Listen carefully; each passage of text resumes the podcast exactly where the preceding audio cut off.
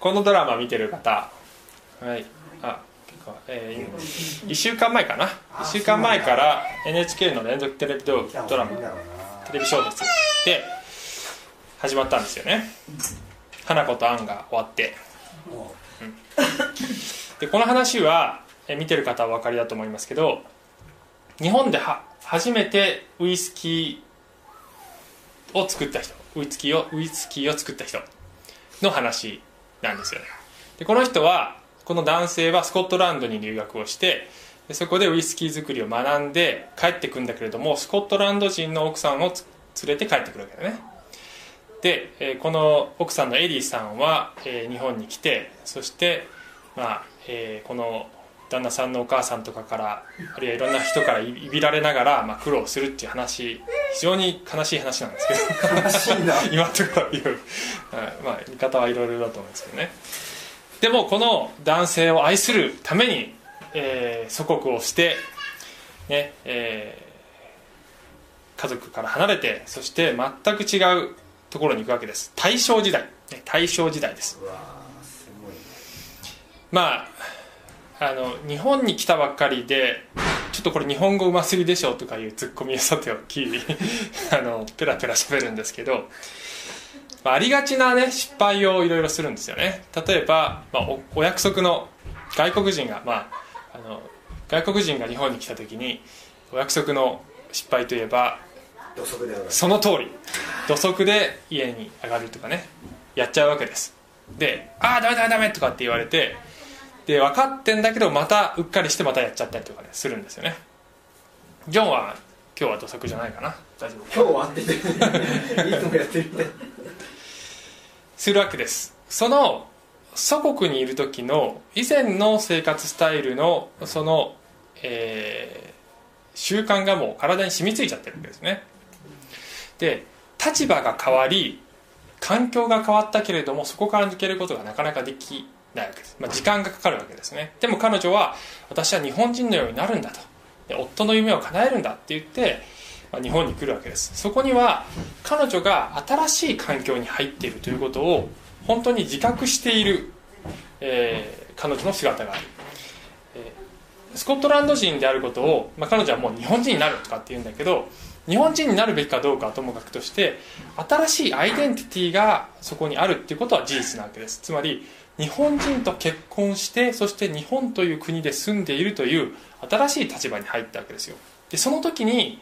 もしそのことを自覚せずにいやいや私はスコットランド人だからスコットランドに行った時のように生活しますっていうふうに言って人の家も土足で入り続けたらそれは本人も困るし周りの人も困るっていうことなわけですよね。新しい、えー生活に入った。新しい立場になった。っていうことを自覚するっていうことはすごく大切なこと。自分自身の、えー人生にとっても幸せにとっても、えー重要なことです。で結婚っていうのは一つの契約なわけです、うん。この人たちも結婚するんですけど私も結婚式の知識をさせていただいてるんですがその時によく言うのは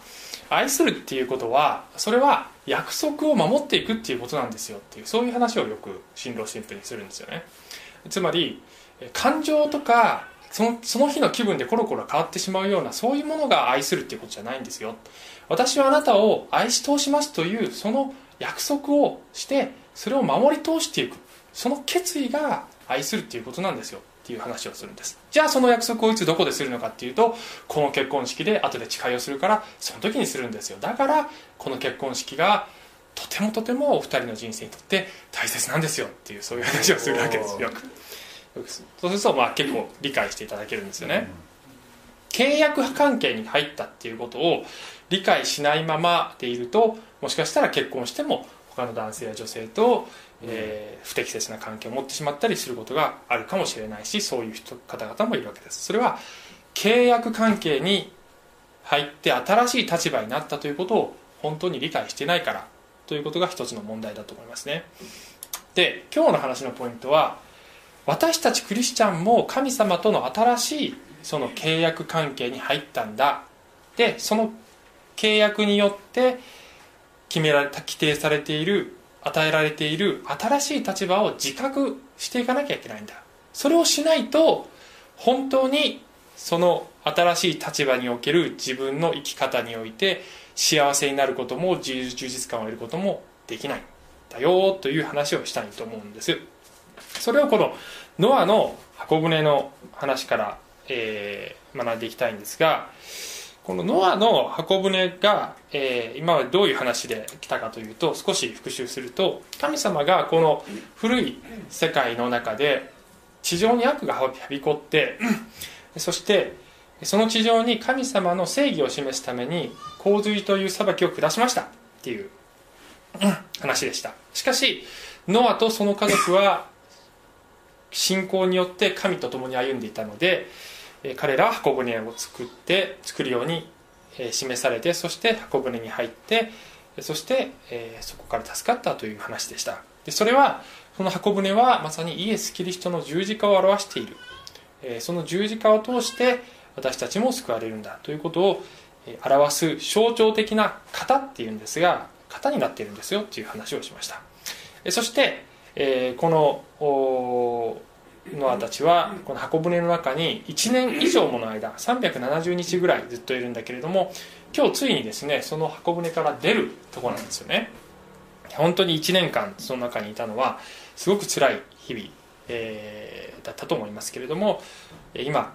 ついに外に出れる時が来て神様が外に出なさいと。新しい世界で新しい立場で生きなさいっていうふうに言うわけです。ノアにとってみれば洪水前はまあ、たくさんの人のうちの一人だったわけですけどもこの時点でノアはその後に広がっていく全人類の祖になるという、まあ、新しい、えー、全く違うアイデンティティがここにここに発生しているわけですよね。そして、えー、生活も違うし環境もまた変わっているし、えー、そこで新しい出発をしなければいけないというその中で神様が祝福しておられる。一節を見るとこれ9章の一節でそれで神はノアとその息子たちを祝福して彼らに仰せられた。梅を増えよ地に道よっていうふうに言うわけです。この言葉はほぼ最初に神様がアダムとエヴァに与えられた言葉とほぼ一緒なんですよね。でこの後で神様がノアとの契約を結んでいくんですよね。で今日の話はこの神様は契約を結ぶ神なんだっていうことが大きなポイントなんです。契約概念ということを理解しないと聖書っていうのは非常にわからないんです。なぜかというと至る所に神と人間との契約や神とイスラエルとの契約っていうのが出てくるからなんですよね。でここではノア契約っていうふうに一般的に一般的というか、まあ、神学用語だとノア契約と呼ばれている契約を神様がノアと結ぶんです。でこの時点でノアは全人類の代表としてこの契約を結ぶんですよね。で今ちょっとこう長くなるんでこう中略してるんですけども中略の部分では神様がこれからあなた方は動物を食べてもいいよっていうそういう話をするんです。これ以前は実は人類は菜食主義だったんですよね、うん、少なくとも神様を信じる人たちは。で、えー、この後から肉食が始まる。肉食っていうか菜食主義の人はそれでもいいんだけど動物も食べるという生活が始まるということですでそれも含めてそれ以外のこともこれから言うんですがそれは神様とその人類との間の新しい契約関係の中でこういうふうに生きていくんだよというふうに神様が示しておられる新しい生き方なんですよね。で5節から見ると私はあなた方の命のためにはあなた方の血の値を要求する。私はどのどの獣にでもそれを要求する。また人にも兄弟である者にも人の命を要求する。人の血を流す者は人によって血を流される。神は人を神の形にお作りになったから。っていうふうに言うんですね。でこれは、えー、人を殺したらその代償は自分の命だと思いなさい。っていうことなんです。でこれは自由に復讐してもいいよっていうそういうことじゃないんですよね。その反対できちんとした制度のもとで正当な裁きがなされるようにしなさいっていうことなんです。でこれは一言で言えば死刑制度です。でこの時点で神様は死刑制度っていうものを設けてもいい設けなさいというふうに言っていてで制度っていうのは当然その上に政府がないと成り立たない。つまり政府による統治っていうのがこの時点から始まっていくんです。でじゃあ、あの死刑はいいのかどうかっていう議論をしたくなるかもしれないんだけどあのクリスチャンの中にも今の世の中で死刑に賛成の人とそうでない人と両方いるんですよ。で死刑に賛成の人はこういうところを持ってきてほらね聖書は死刑をいいって言ってるじゃないって言うんだけども、えー、それは一概にはそうは言えないんです。なぜかというと時代が違うからなんです。で神様の契約によってその時代時代の神との関係っていうのは変化していくっていうことを後でもう一回見ていきますが、えー、なのでここでそれが許されているから今の時代もそうだとははっきりとはそうは言えない。そこはちょっと今日のポイントではないので、えー、あまり、えー、深く入ることはしません。がポイントは政府が始まる。人間の政府による統治が始まるっていうことがポイントです。で7節あなた方は埋めよ増えよ地に群がり地に増えよってもう一度神様が祝福しておっしゃってるんですね。8節神はノアと彼と一緒にいる息子たちに告げて仰せられた、えー、さあ私は私の契約を立てよう。あなた方とそしてあなた方の後の子孫と。で次のページいくとここまたちょっと中略を入れてますけども12節。さらに神は仰せられた。私とあなた方およびあなた方と一緒にいるすべての生き物との間に私が世々永遠にわたって結ぶ契約の印はこれである。私は雲の中に私の虹を立てる。それは私と地との間の契約の印となる。私が地の上に雲を起こす時虹が雲の中に現れる。私は私とあなた方との間およびすべての肉なる生き物との間の私の契約を思い出すから大水は全ての肉なるものを滅ぼす大洪水とは決してならない。虹が雲の中にある時私はそれを見て神とその神と全ての生き物地上の全ての肉なるものとの間の永遠の契約を思い出そう。噛まずに読めたことがない。知識の時もねまあいいやそれは。えっとノアの洪水は、まあ、普遍的洪水って言って要するに全世界を覆う洪水だったわけですね。でそれはもうそういうことはしないよって神様は約束するわけです、局所的な洪水は起こります。それは皆さんもご存知の通り。最近も悲しい災害がありましたけど広島とかでね。しかし全世界を神様がそういう形で裁くということはもうしませんというふうに神様が約束される。それもこのノア契約の条項の一つなわけです。で虹がその印だっていうわけですよね。で前回も前回か前々回かもあの説明しましたがこの洪水っていうのはその水が空から降ってくるんだけども創世紀の最初を見ると神が上の水を創造したっていうふうに書いてあってそれはおそらく分厚い水蒸気の層だったんだろうっていうふうに考えられてるわけです。でそれが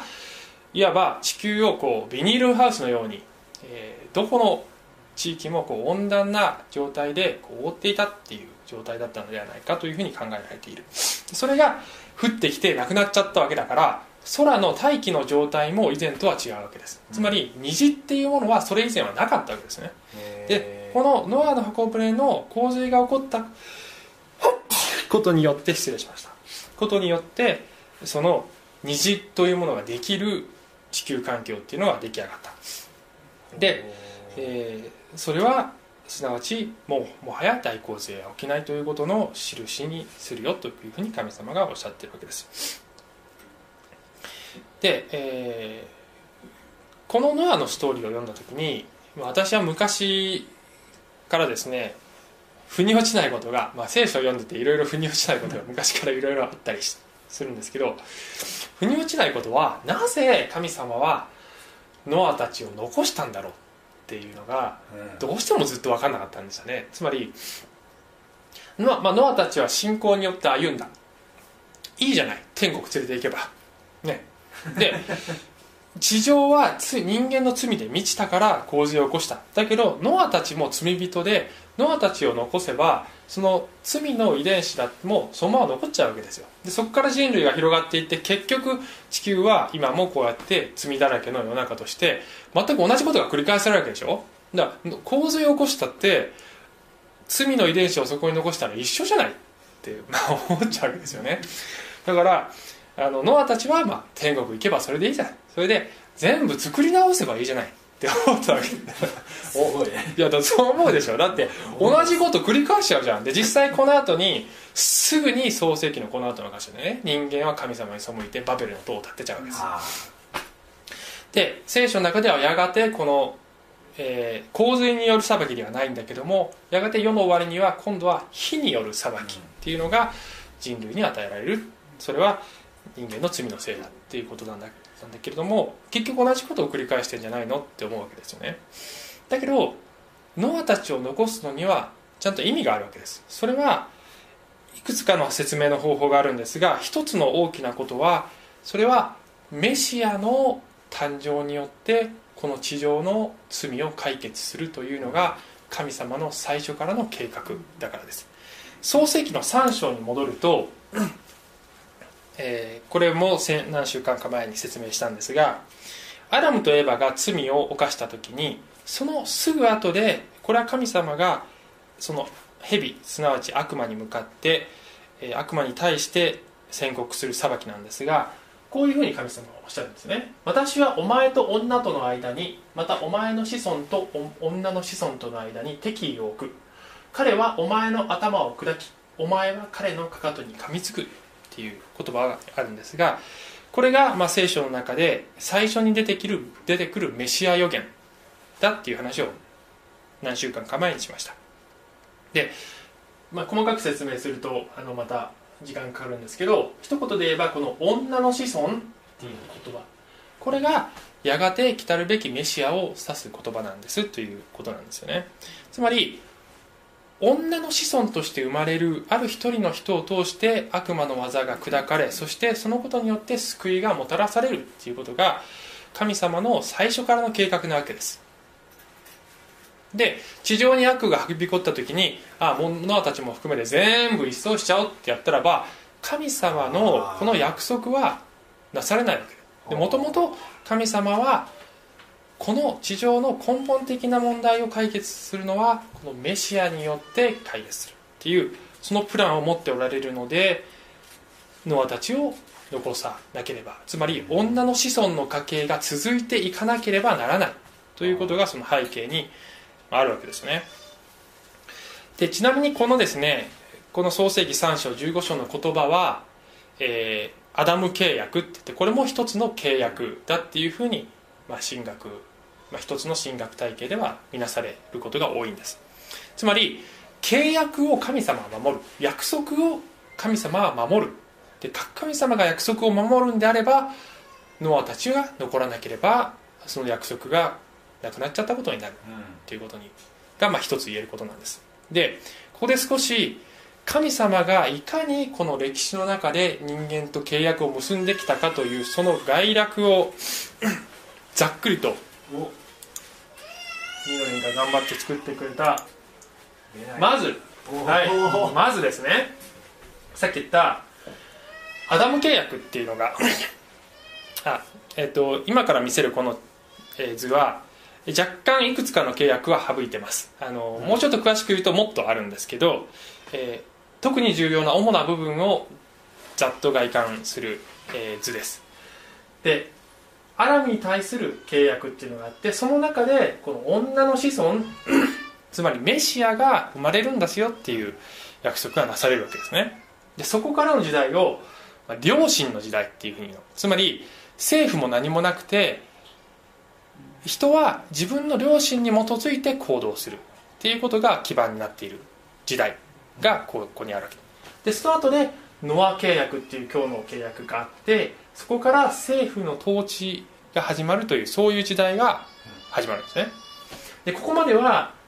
全人類に対するつまり人類の代表であるアダムやノダノアに対する神様の契約だから全人類に対する契約だっていうふうに言えるわけです。で、えーその後で創世紀12章から今日扱ってるのは9章ですけども12章ぐらいから一気にこのカメラがクローズアップされて一つの民族にその焦点がピタッと合わさっていくわけです。それがイスラエル。でこの後でこのイスラエルとの契約っていうのがいくつも出てくるんですね。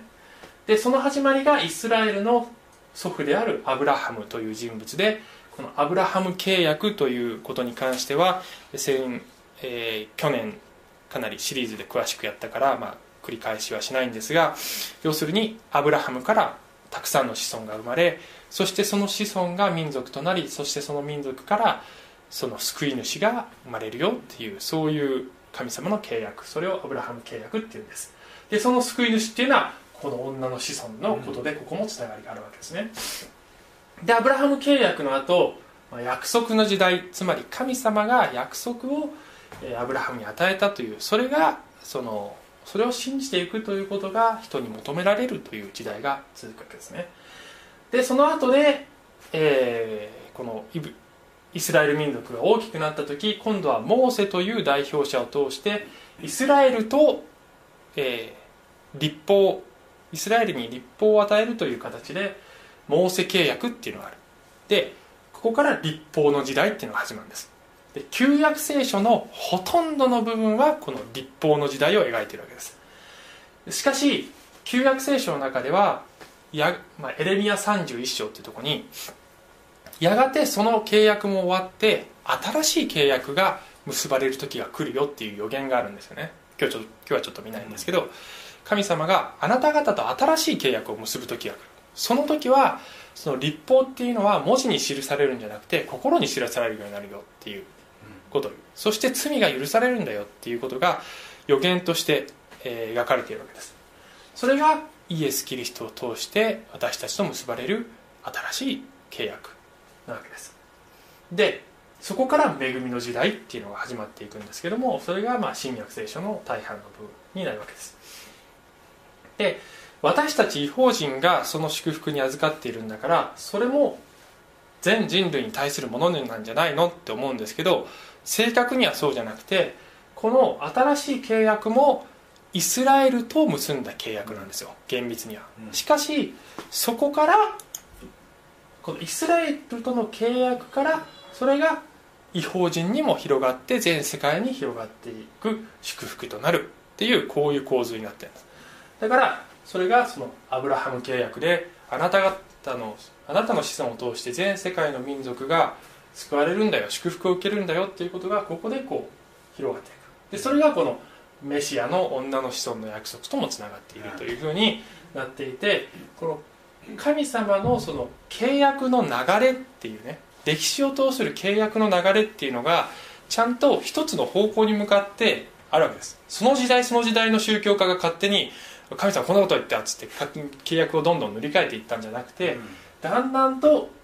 きちんとその整合性の取れた順番で、えーあるべき姿でこの契約っていうのが流れていってそれはすなわちイエスとの新しい契約っていうものに、えー行き着くためのその順番だったっていうことが聖書を見ればわかるわけですね。でここでポイントはこのここからイスラエルにフォーカスされてる旧約聖書はほとんど。じゃあイスラエル以外の民の話って旧約聖書にほとんど出てこないんですけどもその人たちはどういう基準で神との関係を結べばいいかっていうとそれはここの状態がそのまま続いてる。つまりアダム契約とノア契約の両親の両親とそして政府という形。そのあの規定に従って、えー人間が正しく歩むもちろん神様を信じて正しく歩むという、えー状態のままここはつながってるわけですね。これわかる。だからだからイスラエルに立法が与えられるんだけどその立法は違法人には最初から適用されないということです、オッケー。ということでね、はい、でこのそれぞれの契約の後でそれぞれの時代があるんだけれども人類はことごとくこの神様との契約を破っていくのよでその度に神様が、まあ、ある種の裁きを下されるんですけども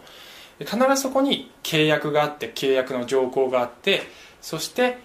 人間がそれを破ってそれに対する裁きがあるっていうそういうそういうほとんどのパターンがずっと繰り返されてきてるわけです。で神様が人間が契約を破っても神様は絶対に契約を破らない。それが今日のその虹の形で表されてるっていうことなんですね。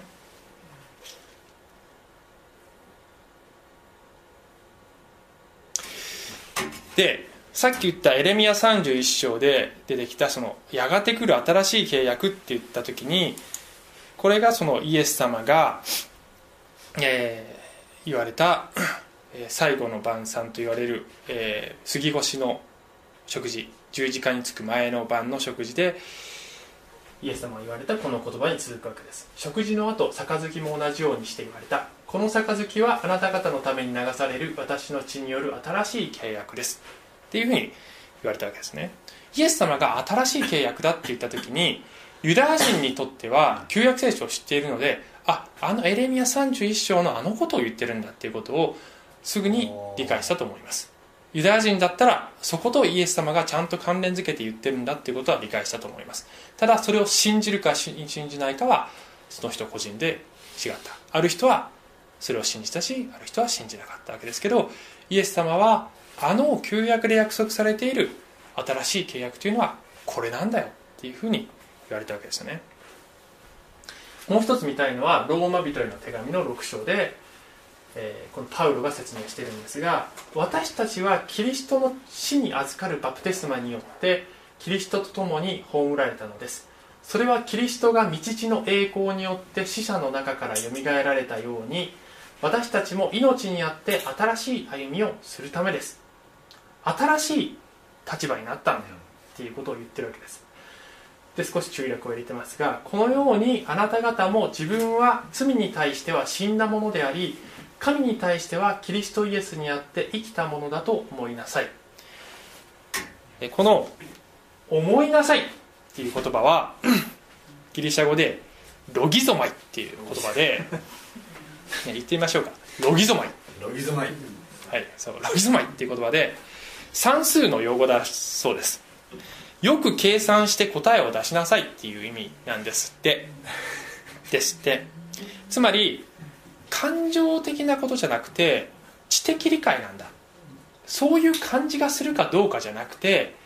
これは神様が契約条項にしっかりと記しておられるはっきりと約束されたことなんだ。皆さんの家にも必ず何かの契約書があると思いますね。保険の契約なり、えー、賃貸契約なり会社との契約なりこの世は契約で成り立っているわけです。でその契約書を見ればいやその、ね、会社があるいは契約の相手がそれを約束守るかどうかっていうのはそこに書いてあるから絶対そうだっていうことが分かるわけですよね。つまり感情的に信用できるかどうかっていうことじゃなくて契約書がそれを保証してくれてるわけですよね。この場所の契約書もちゃんとあるんですよ。めぐみさんと交わした契約書。だから冒頭で結婚生活っていうのはつまり結婚で相手を愛するっていうのは感情じゃなくて約束に基づいて愛するんだっていうことを私は言うんですっていう話をしたんですけどそれは私たちもこのクリスチャンとして生活する上では一緒で感情的にどうであるかということはまあ感情が伴う人もいるしそうでない人もいる。しかしいずれにしてもこの神様が約束してくださっている契約は絶対で私たちは知的にそれを絶対確かだって理解しなさい。ロイゾマイっていうふうに言っている。あなた方はもう死んだんだよ。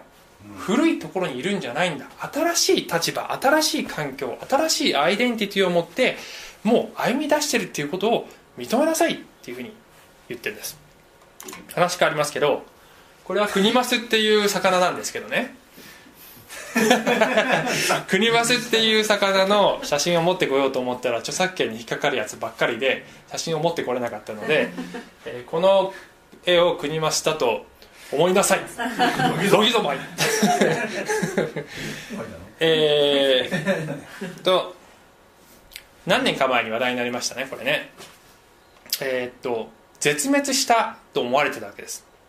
もともとは秋田県の田沢湖にいる固有種だったわけですよね。しかし、えー、1940年代にその電力電力を賄うための工場かなんかの酸性の強いえ水が流入かなんかして酸性度が高くなってしまって絶滅しちゃった。1948年には、まあ、絶滅したというふうに、えー認識されました。でその後も、まあ、ホルマリン漬けの標も標本とかはあるんですけど博物館とかに、ね、ホルホルマリン漬けだから死んでるわけ。だけど生きてるものは絶滅絶滅した。2010年に、えー山梨県の西湖で、えー発見された、ねえ？さかなクンが。ね。え本当？さかなクンがギャーギャーって言ってそのさかなクンがスケッチを描こうとしたらスケッチを描こうとしてヒメマスかなんかのスケッチを描こう描こうとしていろんなとこからサンプルを取り寄せたらそのうちの一つがクニマスでこれクニマスじゃないの？ってなってでギャーギャーってなって黒い。黒いね。やって控えないえー、国増であることが分かった。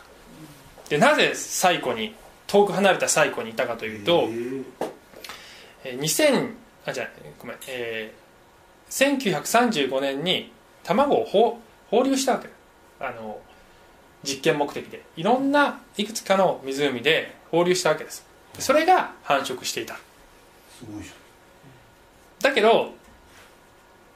まあ、今回発見されたのは2010年に発見されたんだけどその10年以上前1990年代に調査がされてるんですよ。どっかにクニマスいないかって。でその時は見つからなかったわけです。だ多分その時はまだ増えてなかったのかもしれません。で今は西湖では釣りをして10匹に1匹ぐらいはクニマスゃんうわすごいってねいうぐらいの数になってるわけですね。でこの国増にとってみれば古い多分その秋田県の田沢湖と山梨県の西湖って、まあ、詳しくはないですけどおそらく環境も違うと思うんですよ、ね、全然違うところに引っ越しちゃったわけです、ね、多分そのお友達になる魚の種類とかも違うわけですよねで秋田県の方言とそう山梨県の方言も違うわけです。だから結構苦労したと思うんですよね。だけどそこの新しい環境にこう適応してそして増えていったわけです。適応するのにはもしかしたらさっき言ったようにすごく時間がかかったかもしれないけど今はそこであの増えてるわけですよね。私たちの目から見ると一回死に絶えたもの絶滅したものがまさに復活した瞬間なわけですよ。復活した瞬間。で聖書ではこのこの死と復活というパターンがイエス様のこの死と復活のパターンが私たちにも適用されるし、そして遡ればノアの箱舟のその洪水とそしてもう一度地上に出てくるということもそれもイエスの十字さっき最初に言いましたけどイエスの十字架受難そして復活を象徴している出来事なわけですでその後に新しい姿になって再出発をしているわけです。でノアたちもそれに適応してそしてそこで増えていったわけです。国マスも一緒。そして私たちも新しくなったっていうことを新しいところにいるんだ。立場が違うんだ。アイデンティティが違うんだ。っていうことを自覚することをしなければまた古い状態の中で状態のままで土足で家に入ってしまうような形で少し的外れなクリスチャンな生活を送ってしまうのではないでしょうか。じゃあなぜはどどのようにして私たちのこの新しい立場がその保証されているのかっていうとこのノアの箱舟で見たように虹が雲のある時私はそれを見て神と全ての生き物地上の全ての肉なるものとの間の永遠の契約を思い出そうって神様が言っておられるわけですよね。これはあの神様がいちいち忘れるけども、まあ、虹が出た時には時々思い出すよって言ってるんじゃなくて絶対に神様はあのこの約束を守るよっていうことが人間にちゃんと分かるようにしてくださっている。神様の誠実さ人間が誠実じゃなくて失敗や契約を破ったりもするんだけど神様が絶対に約束を守る誠実な方であるということを示しているというふうに言ってるわけです。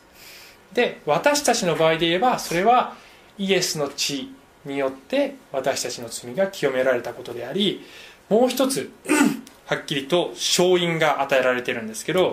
それはこのエペソ書に書いてあるように私たちに与えられている精霊がその勝因だって書いてあるんですね。この方にあってあなた方もまた真理の言葉あなた方の救いの福音を聞きまたそれを信じたことにより約束の精霊にももって勝因をされました。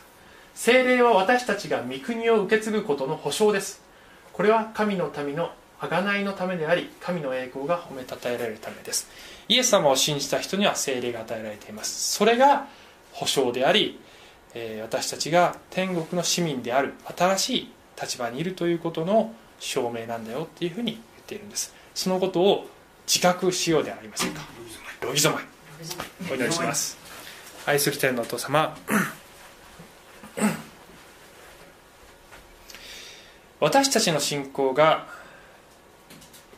もしかしたらホルマリン漬けになってしまっているような状態になっていることもあるかもしれません。しかし私たちはイエスの死と復活を通されて私たちもまた新しい立場になっているということをこの聖書このノアの話からもそして聖書全体の神様の契約の流れからも私たちは知ることができます。そして神様が本当に誠実で真実なお方で約束を守り私たちをこのイエスの血によって救うと言ったら救うんだというそのはっきりとした約束が私たちに与えられている。